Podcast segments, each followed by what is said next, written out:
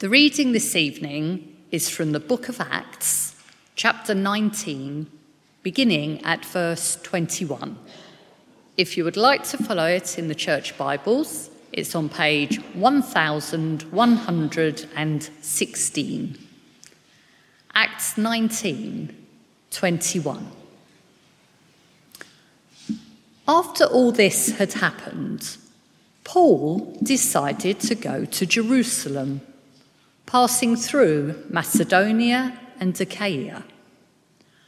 After I have been there, he said, I must visit Rome also. He sent two of his helpers, Timothy and Erastus, to Macedonia, while he stayed in the province of Asia a little longer. About that time, there arose a great disturbance about the way. A silversmith named Demetrius, who made silver shrines of Artemis, brought in a lot of business for the craftsmen there. He called them together, along with the workers in related trades, and said, You know, my friends, that we receive a good income from this business. And you see and hear how this fellow Paul has convinced and led astray large numbers of people here in Ephesus and in practically the whole province of Asia.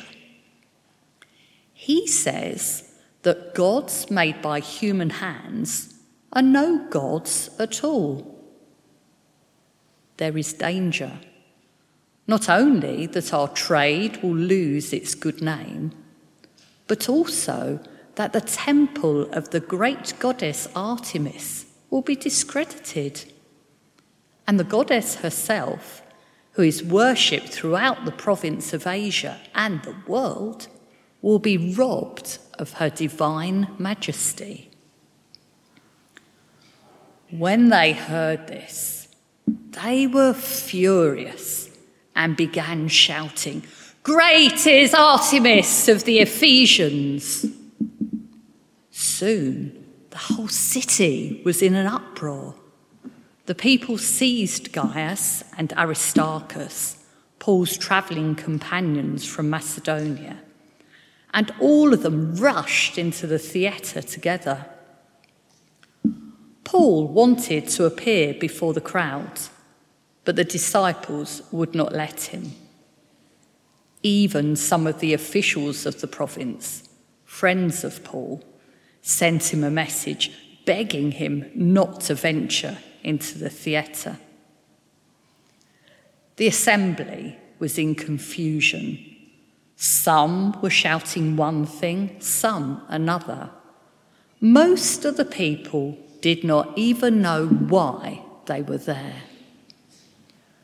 The Jews in the crowd pushed Alexander to the front and they shouted instructions to him. He motioned for silence in order to make a defence before the people. But when they realised he was a Jew, they all shouted in unison for about two hours Great is Artemis of the Ephesians! The city clerk quietened the crowd and said, Fellow Ephesians, doesn't all the world know that the city of Ephesus is the guardian of the temple of the great Artemis and of her image which fell from heaven? Therefore, since these facts are undeniable, you ought to calm down and not do anything rash. You have brought these men here, though they've neither robbed temples nor blasphemed our goddess. If then Demetrius and his fellow craftsmen have a grievance against anybody, the courts are open and there are proconsuls. They can press charges. If there is anything further you want to bring up, it must be settled in a legal assembly.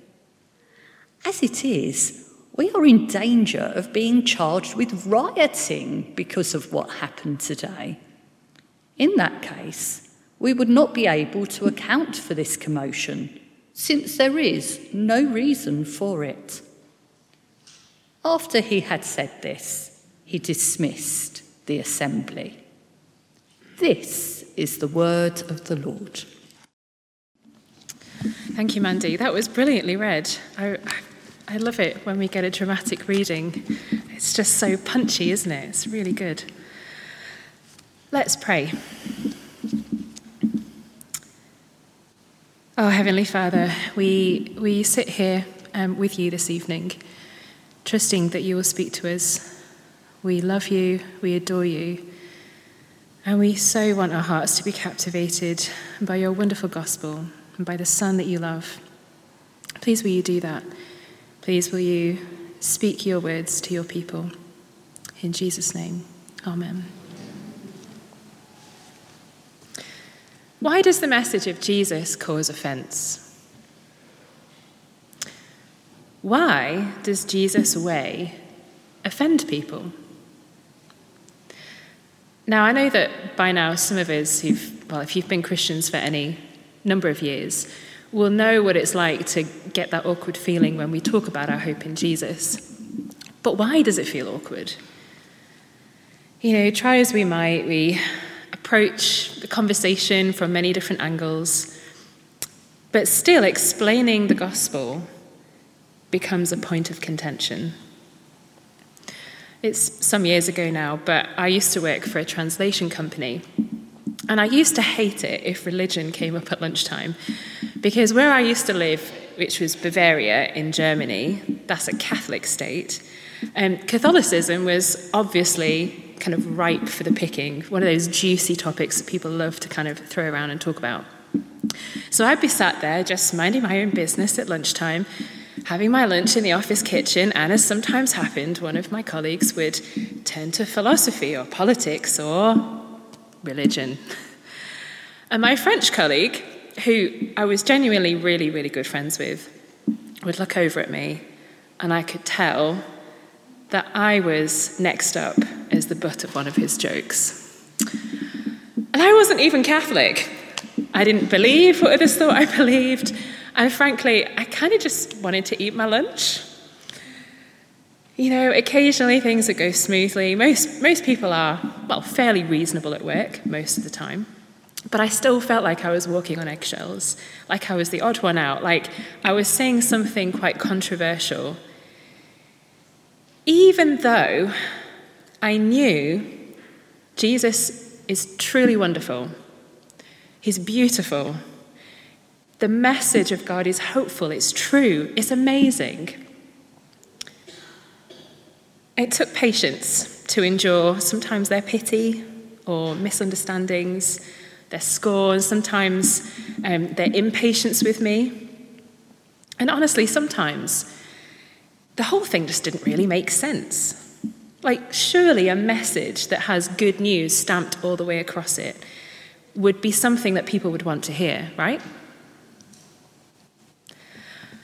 And yet, we feel awkward because the message of Jesus causes offense. Why? If you've got your Bibles open, um, have a look down with me at verse 23. And if you haven't, I'd encourage you to crack one open. You'll find one in the seat in front of you. It's page uh, 116, sorry, 1116, 1116. Take a look down there with me at verse 23. About that time, there arose a great disturbance about the way. A silversmith named Demetrius, who made silver shrines of Artemis, brought in a lot of business for the craftsmen there. He called them together along with the workers in related trades and said, You know, my friends, that we receive a good income from this business. And you see and, and hear how this fellow Paul has convinced and led astray large numbers of people in Ephesus and in practically the whole province of Asia. He says that gods made by human hands are no gods at all there's danger. Not only that our trade will lose its good name, but also that the temple of the great goddess Artemis will be discredited. And the goddess herself, who is worshipped through the whole province of Asia and the world, will be robbed of her divine majesty. if the way of Jesus that Paul and his friends preach takes effect, then Demetrius has a lot to lose, doesn't he? First, there's a potential loss of income. You see, if all of Demetrius's clientele start becoming Christians, which is presumably the case here, then there won't be anybody left to purchase shrines of the goddess Artemis. Cue an economic downturn for Ephesus city. And Demetrius and his whole band of tradesmen will be out on their uppers. Everything they've worked for, all of the carefully selected supply chains, all of their materials, all of the jobs they've been able to create, all of their revenue will go. You see, Demetrius has understood something pretty key. And he even quotes Paul verbatim. Did you see that? Verse 26. Um, Paul says that gods made by human hands are no gods at all. Yikes. That's exactly what Paul has said. Demetrius might not be interested in Jesus, but he understands something of the challenge that Jesus' way presents. In fact, Demetrius is, I mean, pardon the pun, he's on the money, isn't he? I, I think we can sometimes underestimate the cost of Jesus. Remember, Jesus says to us, doesn't he? Um, you wouldn't start laying out expenses for an extension on your garage before sitting down to weigh up the cost. Well, so too, before you throw in your lot with Jesus, you need to know what it's going to cost you. Demetrius doesn't like it, but he still grasps the offense of Jesus' way. Demetrius opposes Jesus but he still understands the power of Jesus' way to turn his livelihood on its head. I mean, if anything, we should have at least a little bit of compassion on Demetrius, shouldn't we? You know, if the Lord answers our prayers for revival, there will be so many positive instances of change. Knife crime. Like, wouldn't it be great if kids, adults alike, dropped their knives and picked up Jesus instead. Like, God can do that. If He comes down powerfully, if He changes us, and we go out and tell people the message of Him, that could happen. Don't we want an end to what is classically now called an epidemic of chronic loneliness? Well, there will be if communities turn to Jesus Christ and we are renewed in our love for one another, and we love them and take them in. But we shouldn't underestimate the many changes that may come, including economic change. What do I mean? Well, it's the mid 19th century, you're in Ulster, Northern Ireland, and four young men start to meet for a prayer meeting in a tiny, tiny village. Two years later, four swells to 100,000. We're having a prayer course on Tuesday, as you've heard, and, and each month we have a prayer meeting. But by 1859, this tiny town in the small parish in Northern Ireland was holding 100 prayer meetings a week. Now tell me, if, if you're praying that much, what do you think is going to give? Apparently, sectarian violence, so all the different cultural, political divisions, all of that aggro began to subside because as neighbours made their peace with God, so they made their peace with each other. And prostitution, drunkenness started to decline. But all to the point where a brewery had to close on account of the downturn in sales. Somebody's losing out. If God comes and works in power, many people are going to find themselves potentially out of work. Now, we might say, great, brilliant. Sure, we want maybe some of the really, I don't know, dive like places to shut. Sure, we want the strip clubs to shut. But let's not be too hasty because what if Jesus' way starts to affect our idols as well? What if Jesus says, St. John's Church, my family, my bride, it's also time for you to hand your lives to me? What if Jesus' way starts to become a bit uncomfortable for us? What if it starts to make us feel a bit, oh, what if we lose? What if we experience economic loss ourselves? Let's try and think about this a bit more practically. This is a slightly silly one, but is there a shopping app that maybe you need to delete? Honestly, I had to do that this week. Um, I noticed just how much time I was spent browsing on ASOS. Some of you will know that app.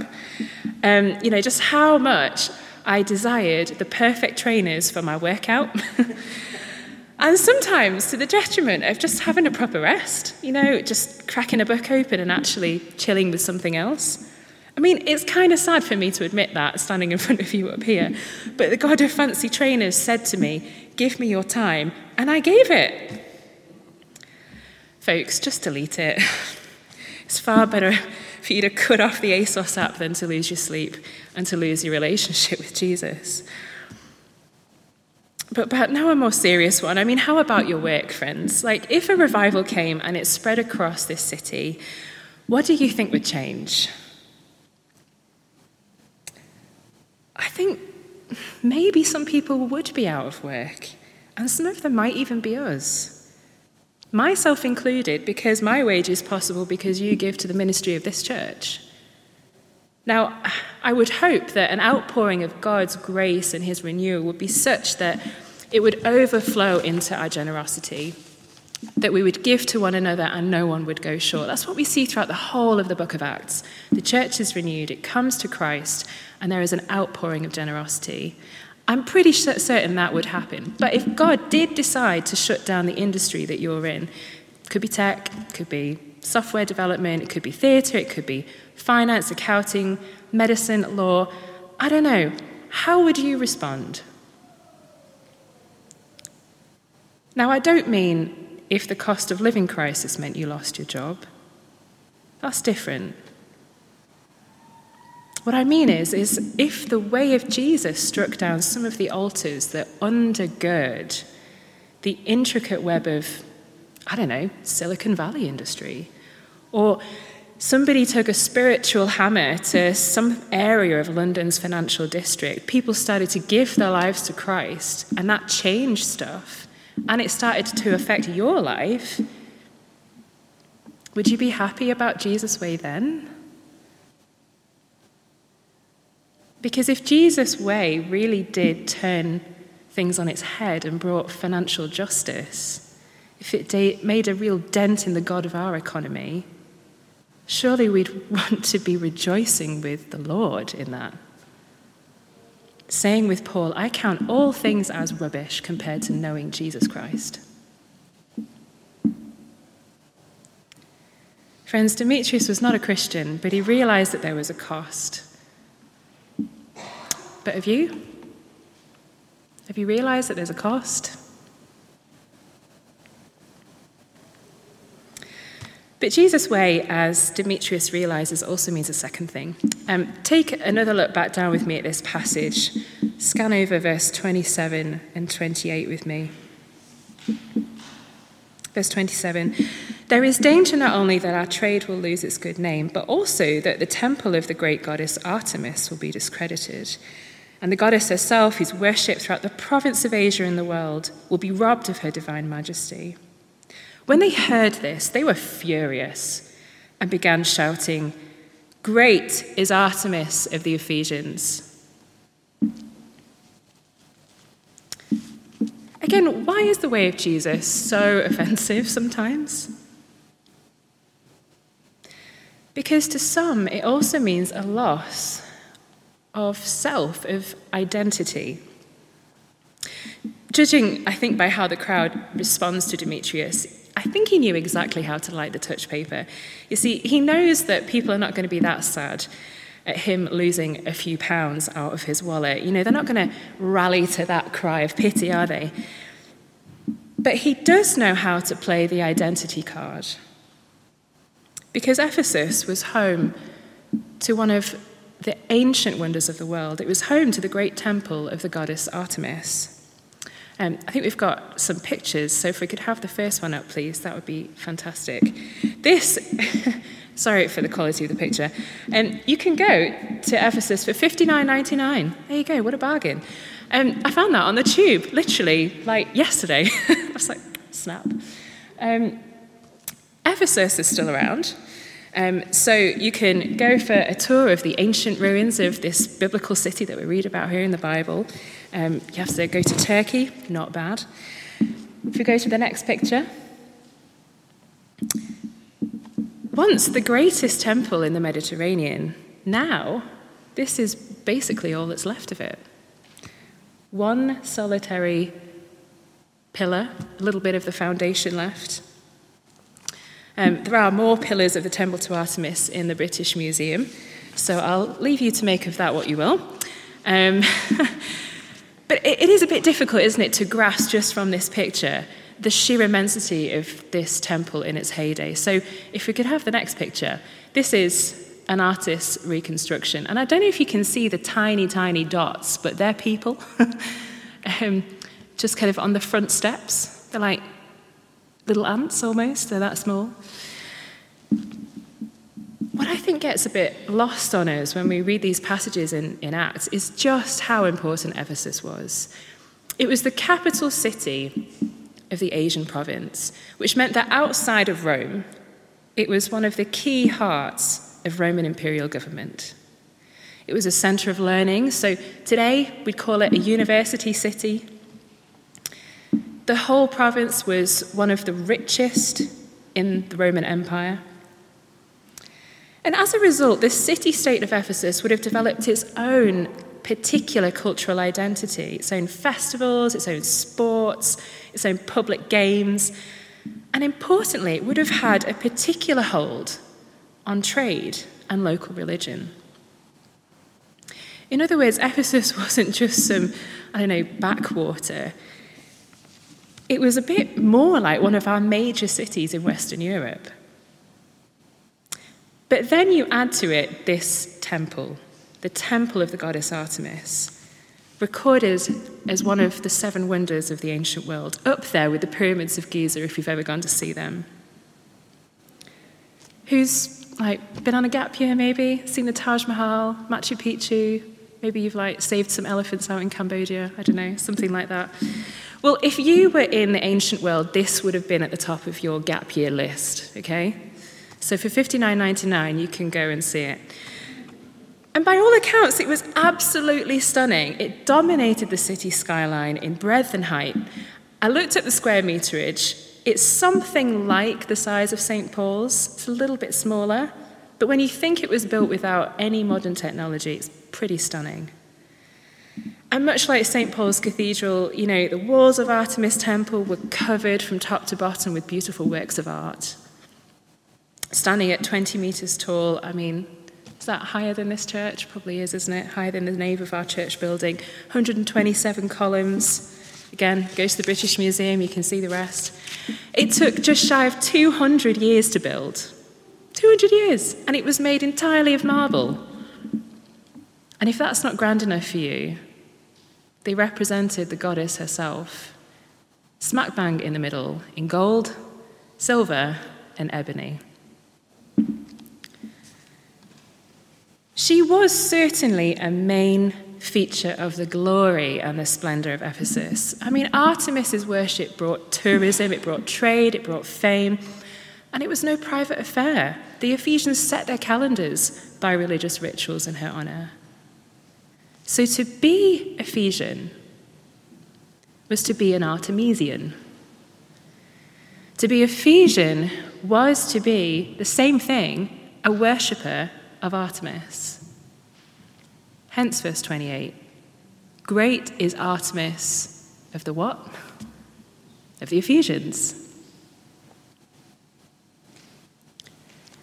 Keeping all of that in mind, imagine with me then just how earth shattering the gospel would have been for Ephesus.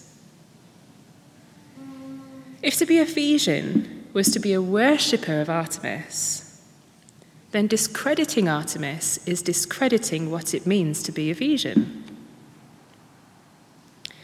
Discredit Ephesus, you destroy what it means to be Ephesian. If Jesus has his way, then all of what it currently means to belong to this city disappears. The way of Jesus confronts the core of their identity. The rains come down, the floods come up, and the house is swept away. It's no wonder they're furious. And sure, Demetrius knows how to stir all that up for his own ends. But we ought to have compassion on these people because they're just like us. Humans will fight for what they love. Humans will fight for what they know to be beautiful or what they think to be beautiful, of what they're persuaded is precious. And you stick a pin in that, you threaten what is precious. Don't be surprised if, if someone suddenly switches into defense mode and who of us doesn't love ourselves? As Eddie was saying this morning, speaking from Isaiah, we don't readily like the idea of being clay, do we? We don't want to be shaped by God, shaped by our Heavenly Father. Rather, we want to shape ourselves and the world around us in accordance with the way that we think and our preferences. And isn't that truly at the heart of all idol worship? We are pretending to be God, literally taking clay and shaping it to make idols and temples. Why does the, the way of Jesus offend? Because everybody has a God to lose. Everyone has a God to lose. Now Artemis is not Artemis is not really real. She is a god made with human hands with clay from the earth. But she's real in this sense, in that she is a picture of the Ephesians' attempts to worship themselves. In making her, the Ephesians are shaping a God to suit their world, a God for themselves, a God who looks, guess what, like the Ephesians proving that you're not just what you eat, but what you worship. Why does the way of Jesus, even with our best efforts, still cause offense to people? Because Jesus won't have any idol on the throne of our lives except Him. The true idol, the true God. Why does the way of Jesus offend? Because everyone has a God of their own making to lose. But finally, the way of Jesus might cause offense, but Jesus' messengers are inoffensive. If we'd have the next slide, please. This is what we've seen so far. This is my terrible attempt at making a slide to try and put it into picture form. This is what it meant to be Ephesian. Artemis is the foundation, and upon that they built their trade and all of their beliefs about themselves, and that was their glory. Have the next one, please. But where's their glory now?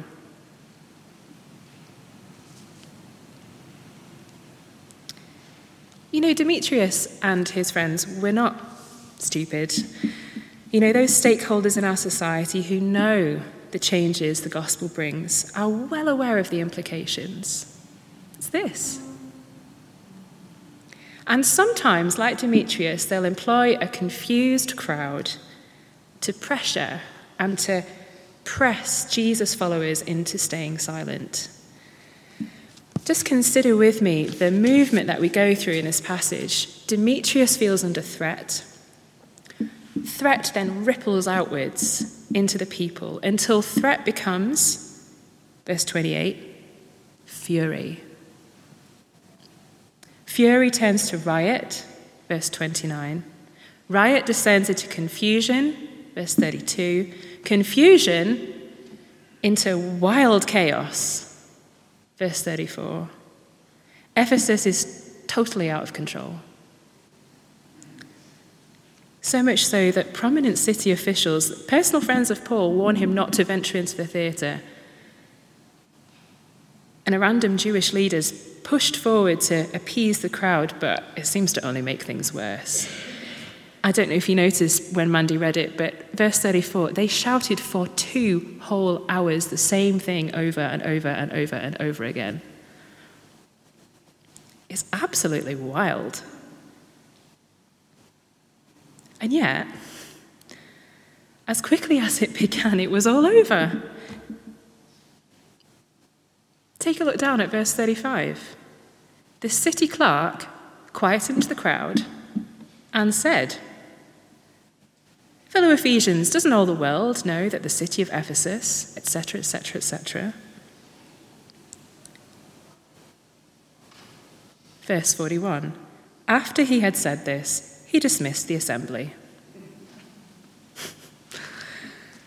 Everything seems out of control. Ephesus will not give in. Artemis will keep her glory, and how dare Paul or anyone else stand up and say otherwise? And yet, the city clerk dismisses them very much like a headmaster sending an assembly of school pupils back to class. How? Well, did you notice that the city clerk appeals to Paul's innocence? Verse 37 you, the crowd, you've brought these men here, though they have neither robbed temples nor blasphemed our goddess. Friends, it is true that Jesus confronts idolatry, and that really does offend. But nowhere are we encouraged to do the offending in our manner or in our actions. We, we don't stand outside with placards for that reason. We don't mock others for their beliefs, even though they mock us. We do not give way to anger. We do not give way to violence. We certainly do not employ the same tools as everybody else, because we do not fight flesh and blood, but spiritual powers. Rather, we stand firm knowing that our treasure is firm in Christ, and so is all of our worth and all of our glory bound up with Him. You see, for Paul, this was his reality. We have the next picture, please. If you have Jesus as your foundation, yeah, it, it will change your lifestyle. It will change your trade, your economics, your business, your money, your wealth, your finances, and it will change your identity because you belong to Him. But the most amazing thing is, that the glory you felt you lost, you now acquire in greater volume and greater strength than you possibly could ever have attained by your own merit because it's Jesus' glory. Sure, we go through suffering and then glory, but we will have glory. The way of Jesus causes offense, but not so with Jesus' messengers. Remember John 3:17? The Father has sent his son into this world not to condemn it, but through him to save the world. We do not have a ministry of condemnation, but of reconciliation. We may lose much for the gospel, and other people that we speak to will have to reckon with that loss. And yet, there is so much to gain in Christ, so much to gain. Be encouraged that you can leave the challenge of Jesus' message to Jesus. He is strong enough to bear it, He is strong enough to pacify the crowds. And stand firm. Stand firm. Shall we pray?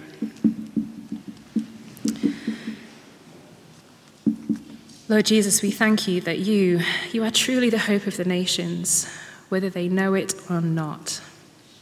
You are so kind in taking away those things that would corrupt and alter us into things that make us less human. We praise you that your message challenges and confronts. We thank you that you've called us, you've enabled us to count the cost. Lord, help us tonight to see with fresh eyes and fresh hearts, where perhaps you might be putting that deeper and asking us to, to give over our lives to you. Lord Jesus, help us to stand firm in the face of what sometimes is awkward or difficult or hard when people take offense at your word, at your message, knowing that our glory is bound up with yours, knowing that we do not need to use the same tactics, but we can stand firm. Please have your way in us. In Jesus' name, amen.